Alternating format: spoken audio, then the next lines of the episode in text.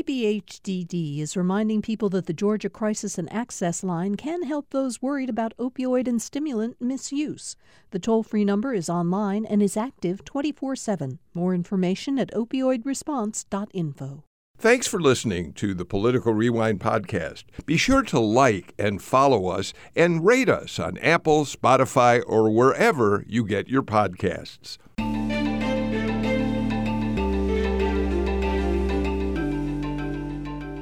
Thank you all for being with us for another edition of Political Rewind. It's International Women's Day, a day that goes all the way back to 1909 when it was first established in this country as National Women's Day. Uh, it's worth pointing out that even though there was a day established in 1909 uh, to mark the significance of women, uh, the fact of the matter was it was 11 years later before women even got the right to vote in the United States. But um, just to follow the track of International Women's Day a little bit, a year after it was established here, a number of European countries decided they too wanted to mark a day to honor women. So it became an international event. The United Nations has embraced it as a uh, major part of the themes that it undertakes every year.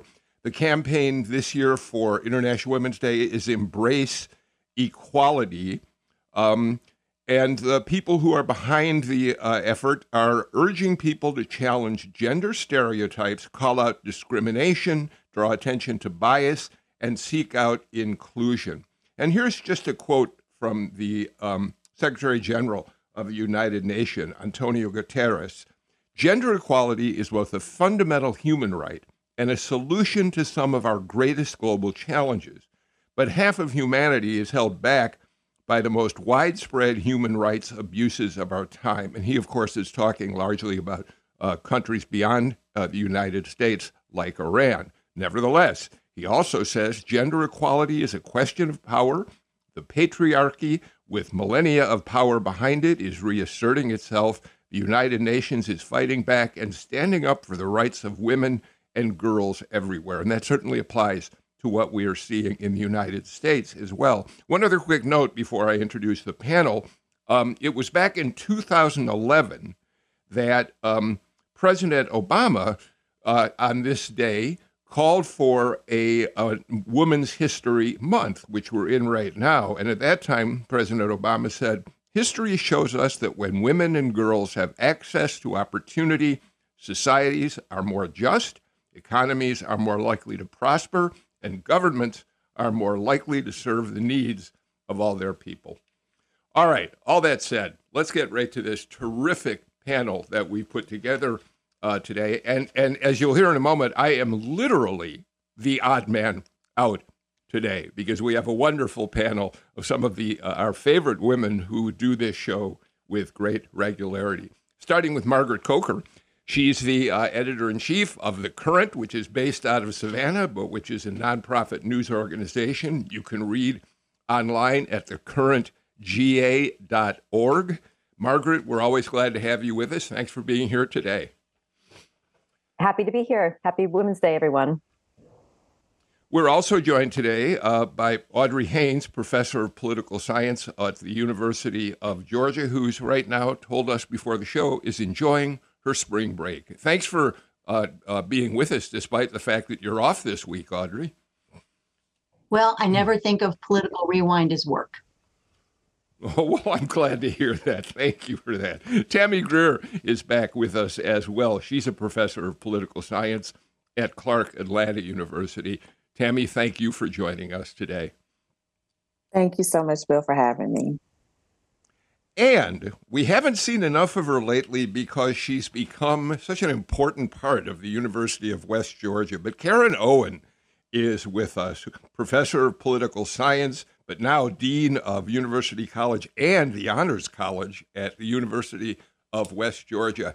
Karen, thanks so much. It's great to have you back with us today. I'm so glad to join you, especially on International Women's Day.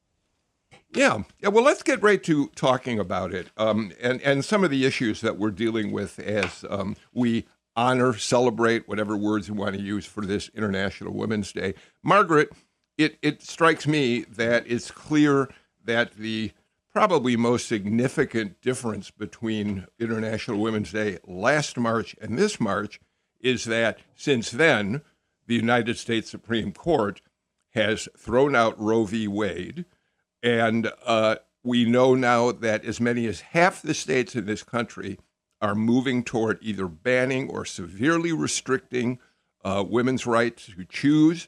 And in just the last 24 hours or so, we've learned that the Florida legislature, with Ron DeSantis' backing, backing, appears to be headed toward passing a bill much like Georgia's so called heartbeat law, which would stop abortions after uh, about six weeks of pregnancy. So, do you think it's fair to say that when it comes to major issues, this is one of the most significant things that we can talk about to start the show? it is definitely one of the most significant things to talk about um, on this show and and more shows. And it's not so much rooted in the morality of abortion for lots of people in Georgia. It's really about the access to healthcare. It's the the pathway to equality for women runs through our our economic rights and our economic opportunities and our reproductive organs sometimes get in the way of those economic opportunities and the the other thing I think to mention when we're talking about about healthcare access, reproductive rights, um, and women's rights, particularly, is the fact that that women in Georgia who want to be pregnant, who want to have their babies, also face enormous challenges. So while we're all trying to decide biologically when we want to have a family, if we want to have a family, we also have to think about where can I get health care? You know, there are these astounding statistics in the state of Georgia beyond access to abortion or how to control um, how to control our biologies, but in 63 Georgia counties, there are no pediatricians. In 78 of Georgia's 159 counties, there are no OBGYNs. So, for my sisters and neighbors and cousins and colleagues who are pregnant and want to deliver safely, that poses steep challenges. Um, and when we get to the legislature, and of course, we're in this amazingly, um, you know, uh, um, uh, you know, um, fermented time where where we're discussing our policies, when we're talking about healthcare, when we're talking about safety, when we're talking about family values, uh, I think we all need to talk about these things in a in a big bundle. Um, I, I, think imp- it's important to frame the right to choose as the larger issue, part of the larger issue of women's access to health care. Uh, Karen, at the same time, uh, I, I, really would love to talk a little bit about a story that uh, the AJC's uh, health reporter Ariel Hart uh, put up uh, late last week. Um, she she looked at a study done by the Journal of the American Medical Association, which uh, did a data search of Georgia abortions going back 11 years, and what they found in that stu- study is that only nine percent of the pregnancies um, that occurred during that period of time, which is, um, uh, we'll get to the number in a minute, only 9% would have met the new six week cutoff for an abortion, according to the study. And the findings also show a disproportionate number of teenagers and black patients are likely being affected. And it's not just a matter of looking at this historically, it gives us a sense of what this law is doing as we move forward. So it is fascinating what this story is, uh, this uh, research is showing us, right? And I say fascinating the idea that when these laws were originally passed, the heartbeat bill and other restrictive measures, we didn't know exactly what the consequences could be. We knew that there would be restrictions, but we didn't actually have the real knowledge of the data behind it. And now we know that there would be fewer people who could actually have the access to do this, have the choice, and actually be able to take care of the health care that they need to to provide whatever they need in their life to to live well. Um, it is discouraging to hear the impact too. I mean, this is not progress, progressing us in our state; is actually really hindering many of ours, as Margaret mentioned, our sisters, our aunts, our cousins, those around us, that they can't have the ability to make the choice or to, to seek the dreams that they want. And so we now have the data from this report to kind of see the impact of the law. And I think if we know this, then it's incumbent upon our elected officials to see it, think about it, and understand that laws have an impact too. And can you go back and revise or rethink things as we move forward? Tammy? Yeah, Bill. So if I could, I'd like to take an economic slant to this. Um, so to push back, uh, you know, that I, I think we did know what the impact of these laws were um, because there has been data out there, not only from a healthcare perspective, um, what Margaret said about um, the number of OBGYNs and pediatricians in the state. This is not new information. This is very old information. Um, this goes back to the Affordable Care Act when President Obama was in office, and there was a push to extend health care. However, from an economic standpoint, what I would like to focus on is that, and this data that I'm citing is about three years old, so forgive me for this. However, 81% of custodial parents are mothers, and 31% of those mothers are uh, live below the poverty line. Many of these mothers um, are 47% of the custodial mothers are full time and they work uh, year round. Um, many of them are on that same that work year round are on public assistance, um, and uh, many of them are not receiving child support.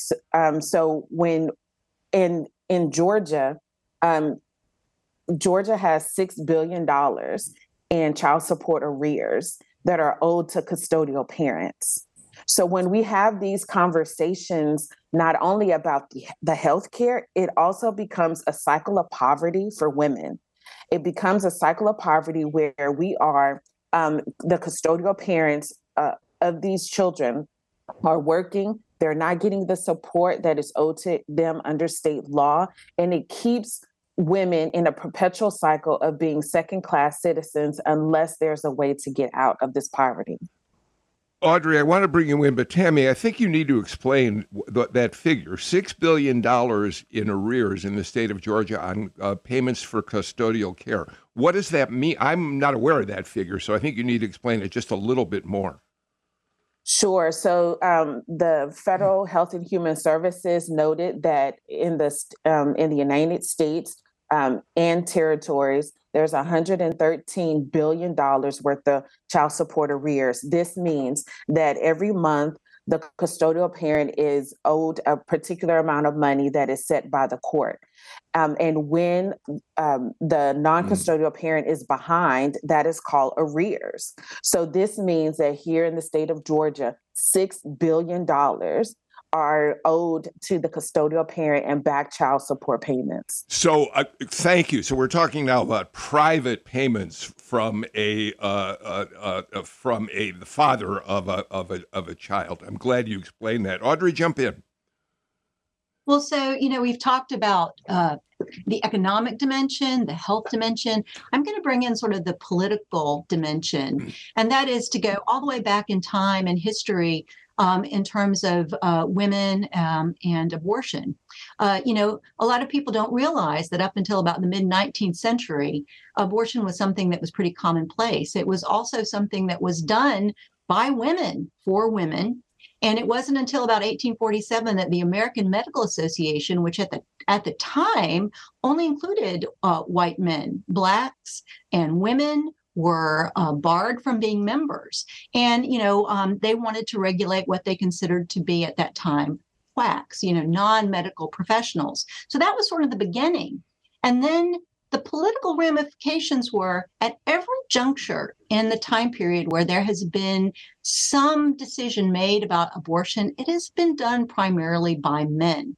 And it has sometimes the pendulum has swung. I mean, right now, even in our nation, only about maybe 28% to 33% of any political body, whether it's like a legislature, uh, whether it's governorships, and so on, um, has women participating in it. At different points in our history, uh, men have changed their mind. After the Great Depression, there was some relaxing of abortion rules. After uh, an impact of rubella, where children who were being carried suffered mass, massive birth defects, um, men changed their minds. Oh, maybe that's not great for women. And then after the Equal Rights Amendment uh, was attempted, that's really when we saw the political connection between abortion and um, uh, women in politics, uh, especially because it was then that it was begun to be used as a tool, um, a wedge issue. And a lot of propaganda was utilized at that time too. So that's sort of the, um, a, a tiny bit of the political history. I, I, didn't mean to interrupt you at the end there, Audrey. I apologize. Um, before the show, we started talking about the personal impact that a couple of you have had in terms of being women who want to have babies, uh, but working in professional settings, and the obstacles that you faced in some cases. And I think it's important to personalize this for a few minutes, and you've agreed that you're willing to do that. Karen, you have a story about your experience as um, uh, when you got pregnant and, and had an experience with a professor in a class of yours. Yes. And so um, on this panel is Audrey Haynes, who was one of my mentors at the University of Georgia. But while I was there, um, my first year of my PhD program, I became pregnant. And I had a professor who, when I had to go to bed rest, counted me absent from his course because I was not able to be in class. And he told me I was not participating. And as a result of missing class and being counted absent, I received a B, the only B I received in graduate school, which maybe there's a little harsh feelings on that part. But he was a professor, had he was not married, didn't have children, he did not understand. And I will say that several other professors came to me and told me that there could be a balance between pursuing my higher education and having a family and doing it all but it was you know incumbent upon me to work at it um, but it was very challenging in the fact that i felt like i was being penalized for wanting to have a family and part of it was to take care of my health i mean i was in a position where if i didn't get bed rest or i wasn't at home i could be in danger of my own life but also my child's and tammy uh, you we've talked about your triplets on the show before uh, but you too had an experience when you were pregnant with the triplets. Sure. Uh, so I had an experience pregnant with them, and then when they were born, the experience with, with them is um, that I had a supervisor who wanted to, um, who who attempted um, to put me on disability for being on hospital bed rest, um, so that my children could be born um, on time. Um, and then once my children were born, he came to me and asked me why why was my why were my children sick so much um, and um, you know could because i wasn't able to come to work because i was taking care of sick uh, babies um, and he had concerns and offered to allow me to work part-time so that i can spend more time at home with the children so that um, because they were sick because they just started childcare. Um, so it, it was an interesting dynamic of what I assessed at a time was that some employers want you to have a family because then you become obligated to continue to work. At the same time, my family became an inconvenience for my employer because I had family obligations as well. So it was almost, we want you to have family, so you would have to work. Audrey, and then I want to get Margaret back in the conversation. Well, I was going to mention that I was around when that happened to Karen, and um, that was a young and uh, I would argue a liberal uh, professor at the time. And you know, he, back in that day, there was just so much inconsistency. You know, some of us snuck under the radar. We had someone who was very sympathetic, um, had a wife, had kids. You know, understood the situation. Um, I think that I just went a whole semester without teaching and no one mentioned it, period, both at like Georgia State and Georgia. Um, so sometimes we get lucky, but it's that lack of consistency. And um, things have gotten better. I would mention that today in our department, we've had two men who have um, had babies enter their family and they took family leave. So uh, um, some things Mark, have changed, but again, not consistent. Margaret, you've had an exceptional career as a journalist, working for some of the most important newspapers in the United States and abroad.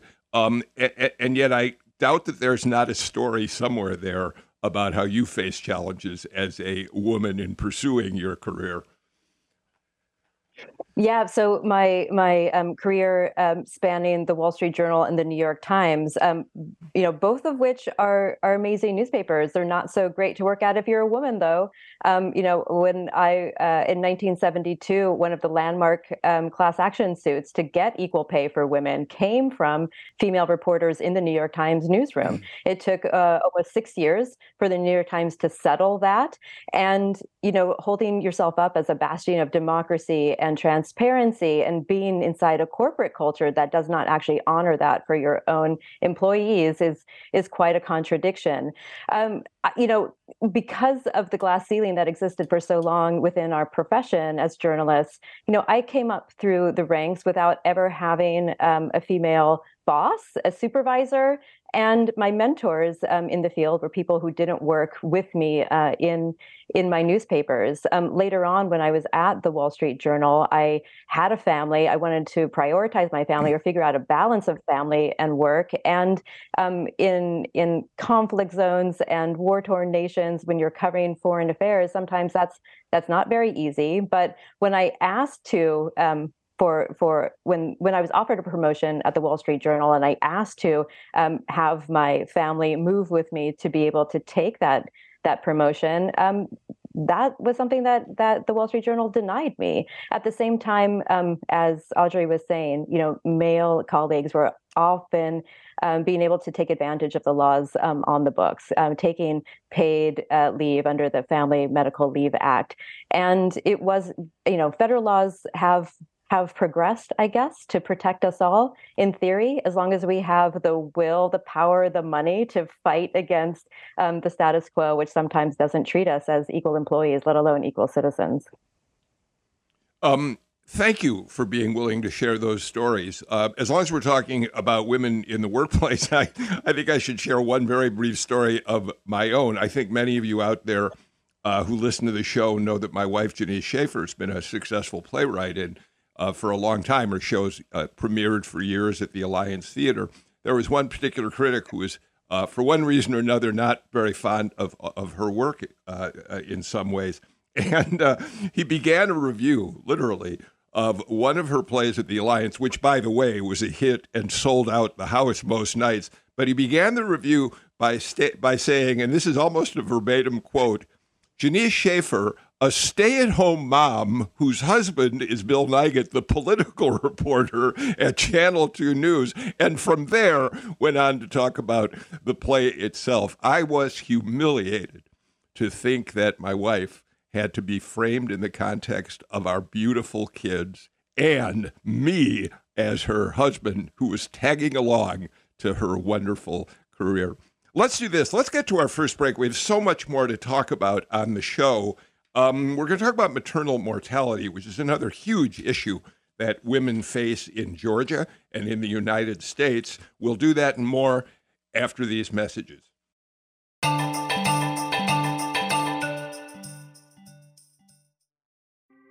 Thanks for listening to Political Rewind. If you like this show, you'll also like Georgia Today. It's a daily podcast from GPB News, bringing you compelling stories and in depth reporting that you won't hear anywhere else. Join me, Peter Biello, for this quick and convenient way to get the best of GPB News' extensive coverage of the topics that matter to you, delivered directly to your device every weekday afternoon.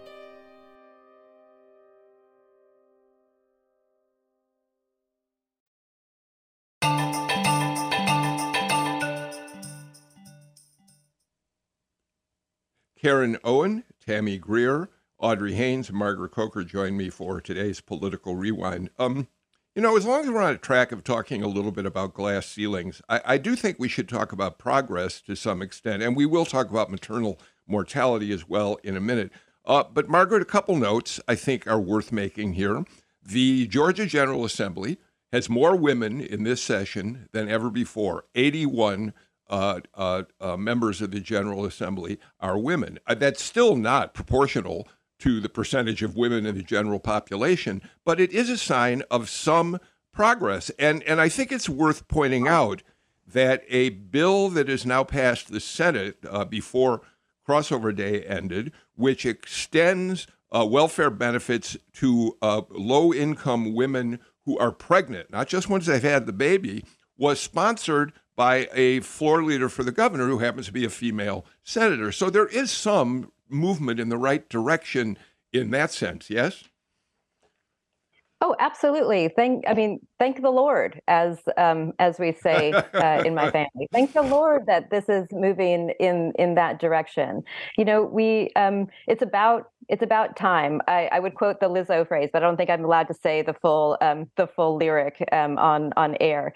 Um, yes, uh, as as we've all pointed out over the first 25 minutes, you know, the economic opportunities for Georgia women are limited by our health care, our, our our access to health care, and the lack of quality health care that we have. So yes, sometimes um, sometimes it is not a man's fault that we're in these positions. Sometimes it is a man's fault that we are in these positions when we can't get laws passed that allow us equal access to um, to federally funded dollars to help us um, help us lead healthier lives. When um, when our law enforcement bodies do not prioritize uh, getting um, our our deadbeat uh, our deadbeat um, um, you know intimate partners back out of arrears so that we actually have the money to pay for our, our children's schooling and clothing and and better education outcomes. You know those are not our faults. That's the system's fault and we need people to advocate on our behalf.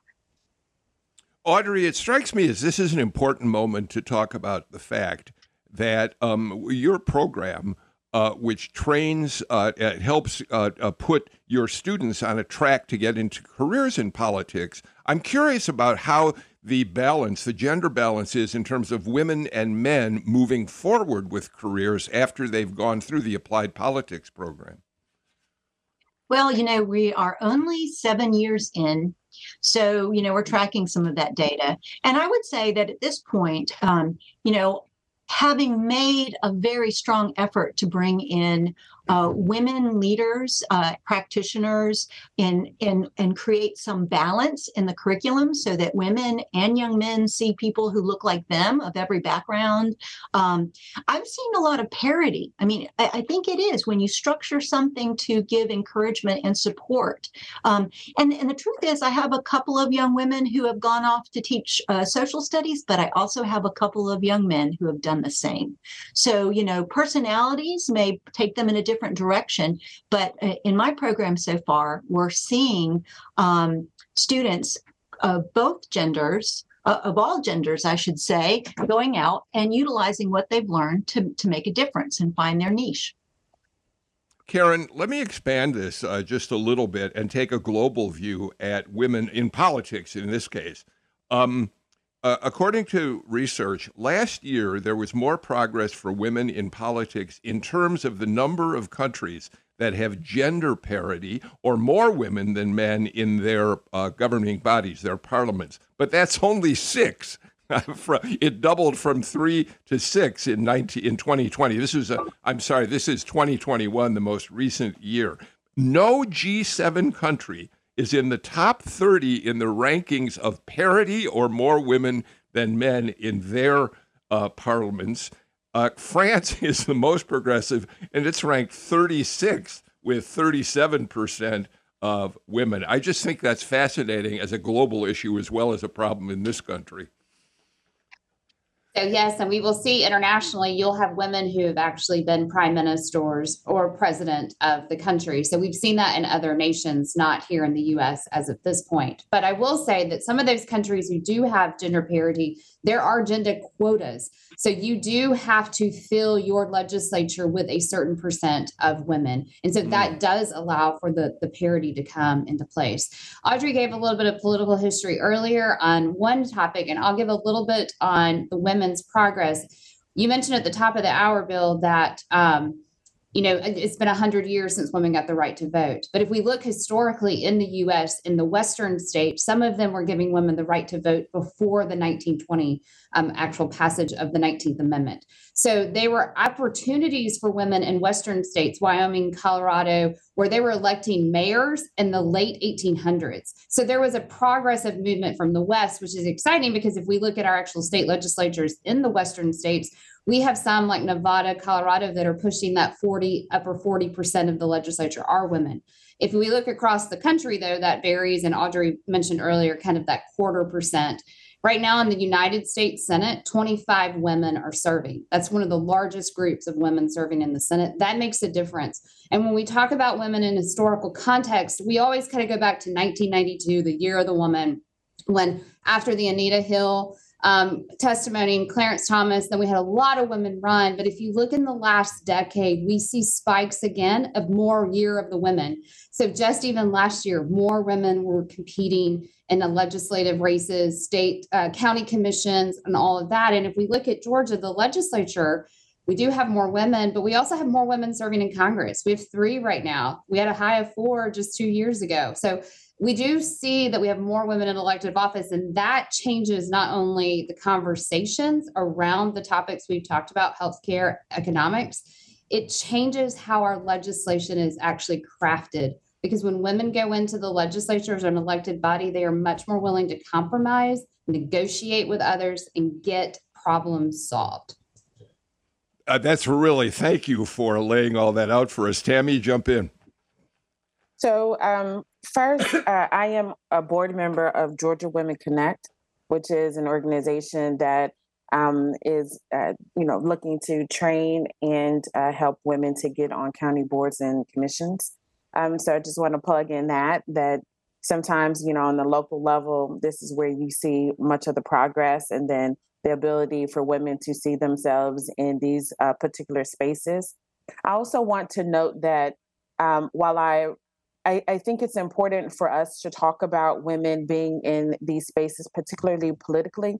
At the same time, um, there we have to be clear as to who, though, and and which demographic are also in these spaces, because you know we had um, what two women elected, two black women elected to the U.S. Senate in the entire history of the U.S. Senate. Um, and neither one of them are in the US Senate anymore. One now currently as the vice president, and the other only served one term. So I think it's important for us not only to understand from a gender descriptive representation standpoint, also when it comes to just the totality of life experiences within the country, because that also allows for the empathy and the open the door to equity that is missing in some of the legislation that we have. And I know that we're going to talk about um, healthcare um, and th- how um, this expansion for low income women. It's not just low income women, though, that are facing maternal mortality. It's also middle class women. And if we um, keep moving into these separate boxes, we're actually missing the larger picture of how this all connects to each other. All right. Um, let's move on and talk about maternal mortality. Um, we know that Georgia has had a significant problem. We have been at the very highest uh, uh, um, uh, numbers of problems in the country. Um, we're in the top 10 right now of, of maternal mortality uh, issues, deaths. Um, it, it's not a lot, um, fortunately. I mean, it's a relatively small number. I think 78, 80 uh, deaths over the last couple of years. But nevertheless, um, it points to a significant problem that Georgia is still uh, hasn't solved yet. And Margaret, um, it, of course, it disproportionately affects uh, Black and Hispanic uh, women and those in lower income groups. So we still face a tremendous problem, and the national problem is significant, and we'll talk about that too in a minute. Margaret. Yeah, there's um, it's it's incredibly unfortunate because most of the deaths that are that are i think documented in in those reports um, small numbers from an absolute sense but most of those deaths are preventable they should have been preventable and a lot of the underlying causes for women dying in childbirth is the unequal access to um, prenatal and postnatal care. Uh, when when there's underlying health conditions that that you you can't manage on your own and you have no health insurance when you become pregnant. Obviously those are conditions that exacerbate.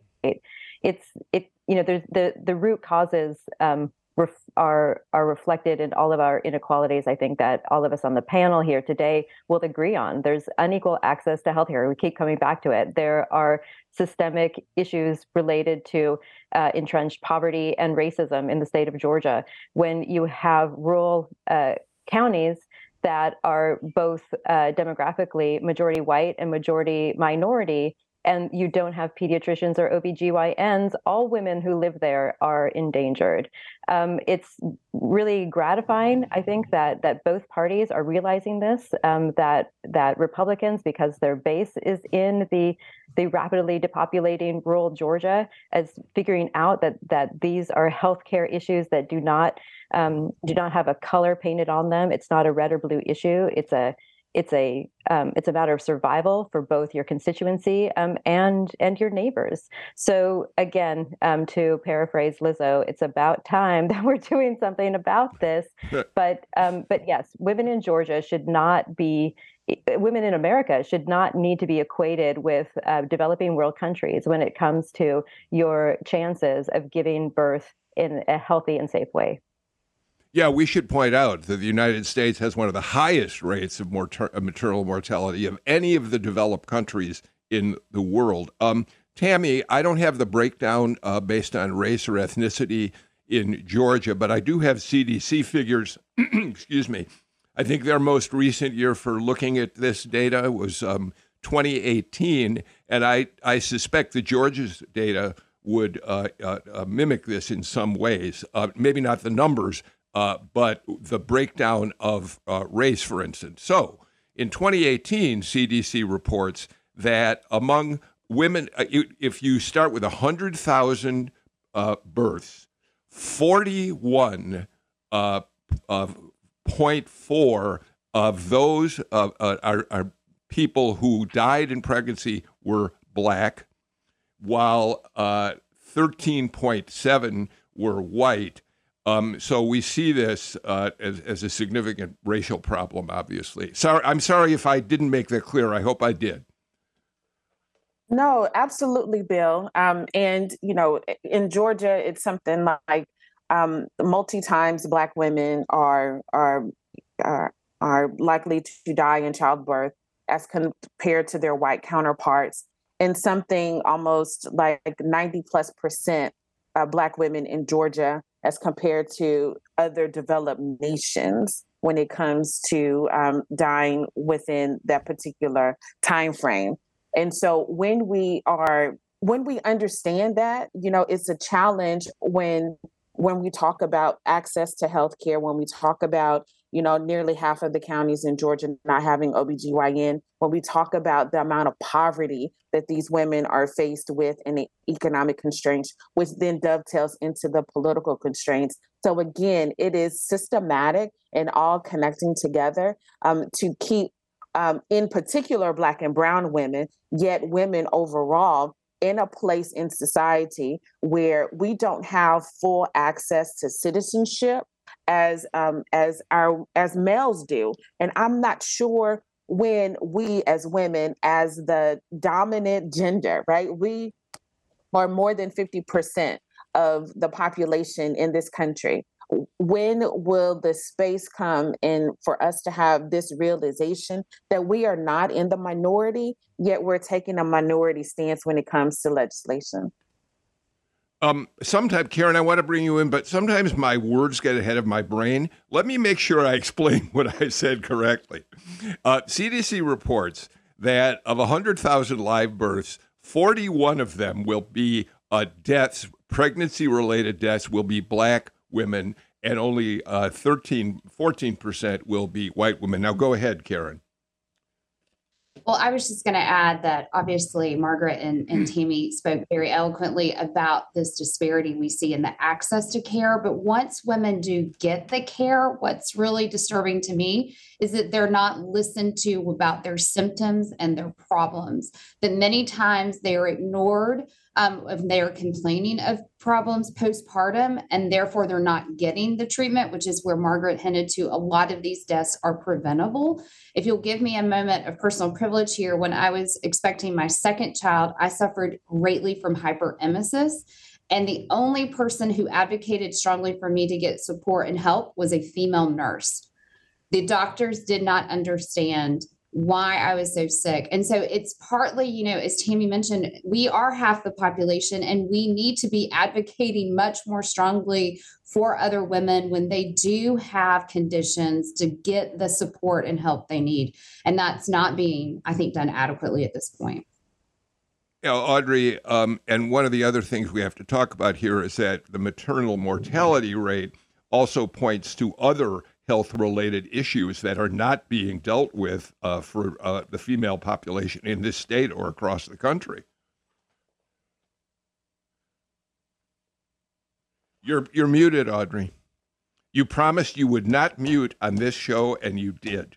Um, I can't believe it. I will say that there was a little activity going on outside of my office. And it was really loud. I was just trying to be polite.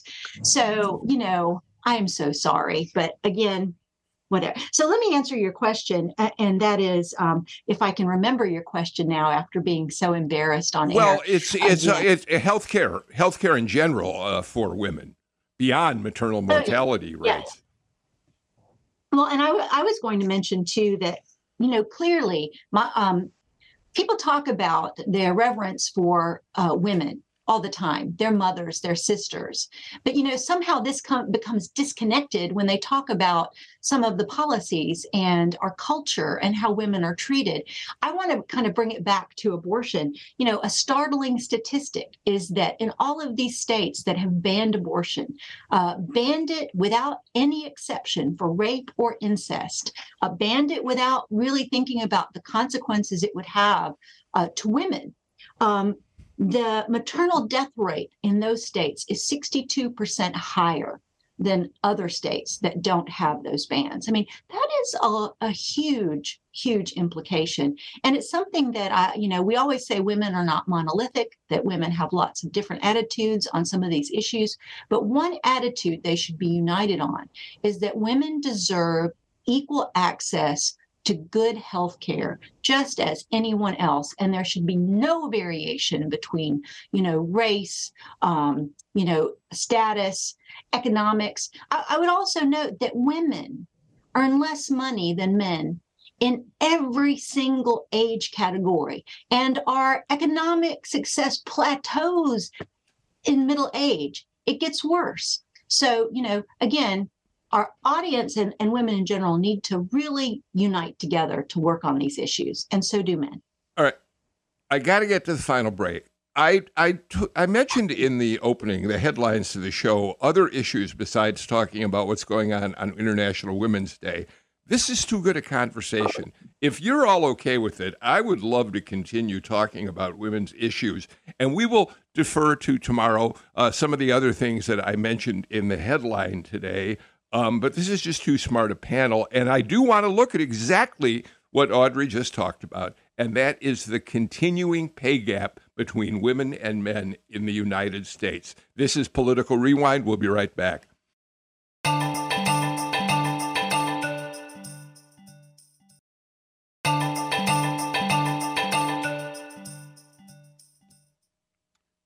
Karen Owen, uh, Pew just released a study on March 1st that uh, reveals the pay gap between women and men. And here's the headline The difference between the earnings of men and women has barely closed in the United States in the past two decades.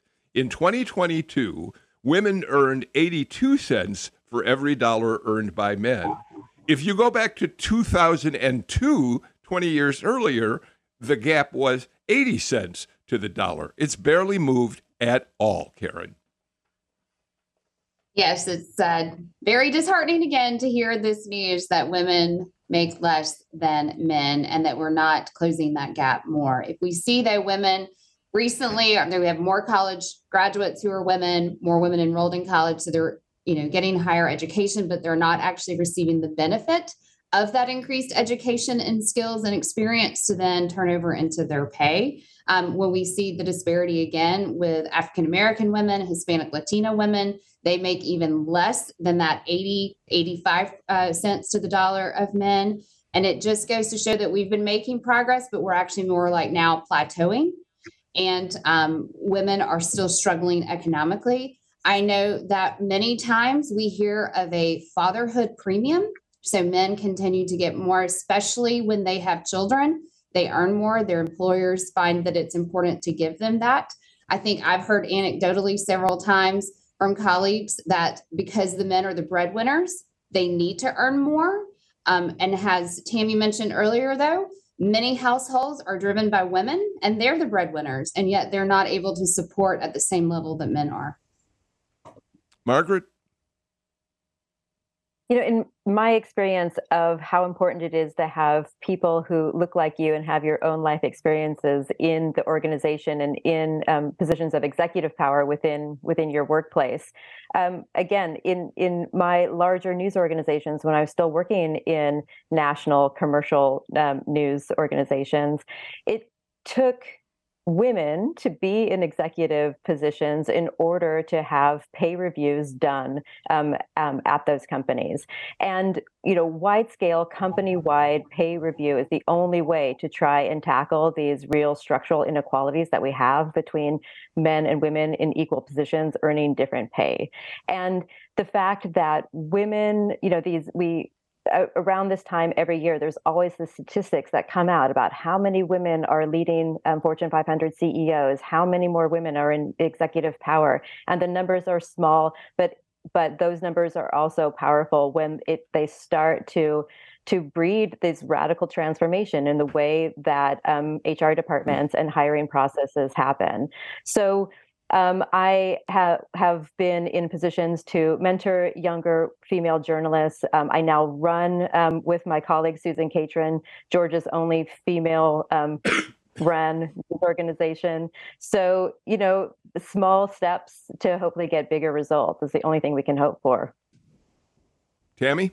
So yeah. Um, also, I think it's important for us to to be clear that women take on mothering roles when it comes to the workplace. We're the ones who are the pre-K teachers. We're the ones who are um, the K through 12 teachers that get less pay, yet we love. We are the nurses that get less pay than doctors. Um, we are the ones that are in these types of support roles.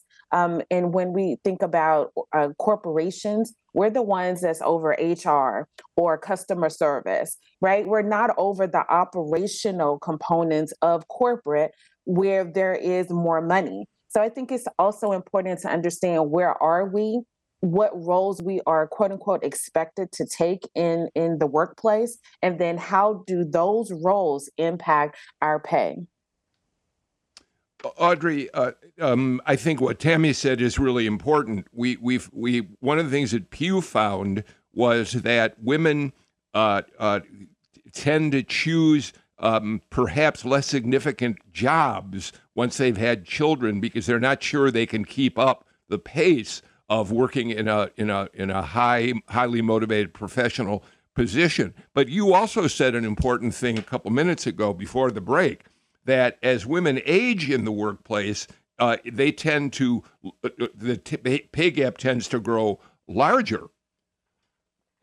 Well, that is true, and you know, I, I would argue that um, you know back to the the first point that you made, occupational clustering is the term that's often used when we talk about where women go into work, and six out of ten women actually work in education and healthcare, leisure and hospitality, and retail and wholesale.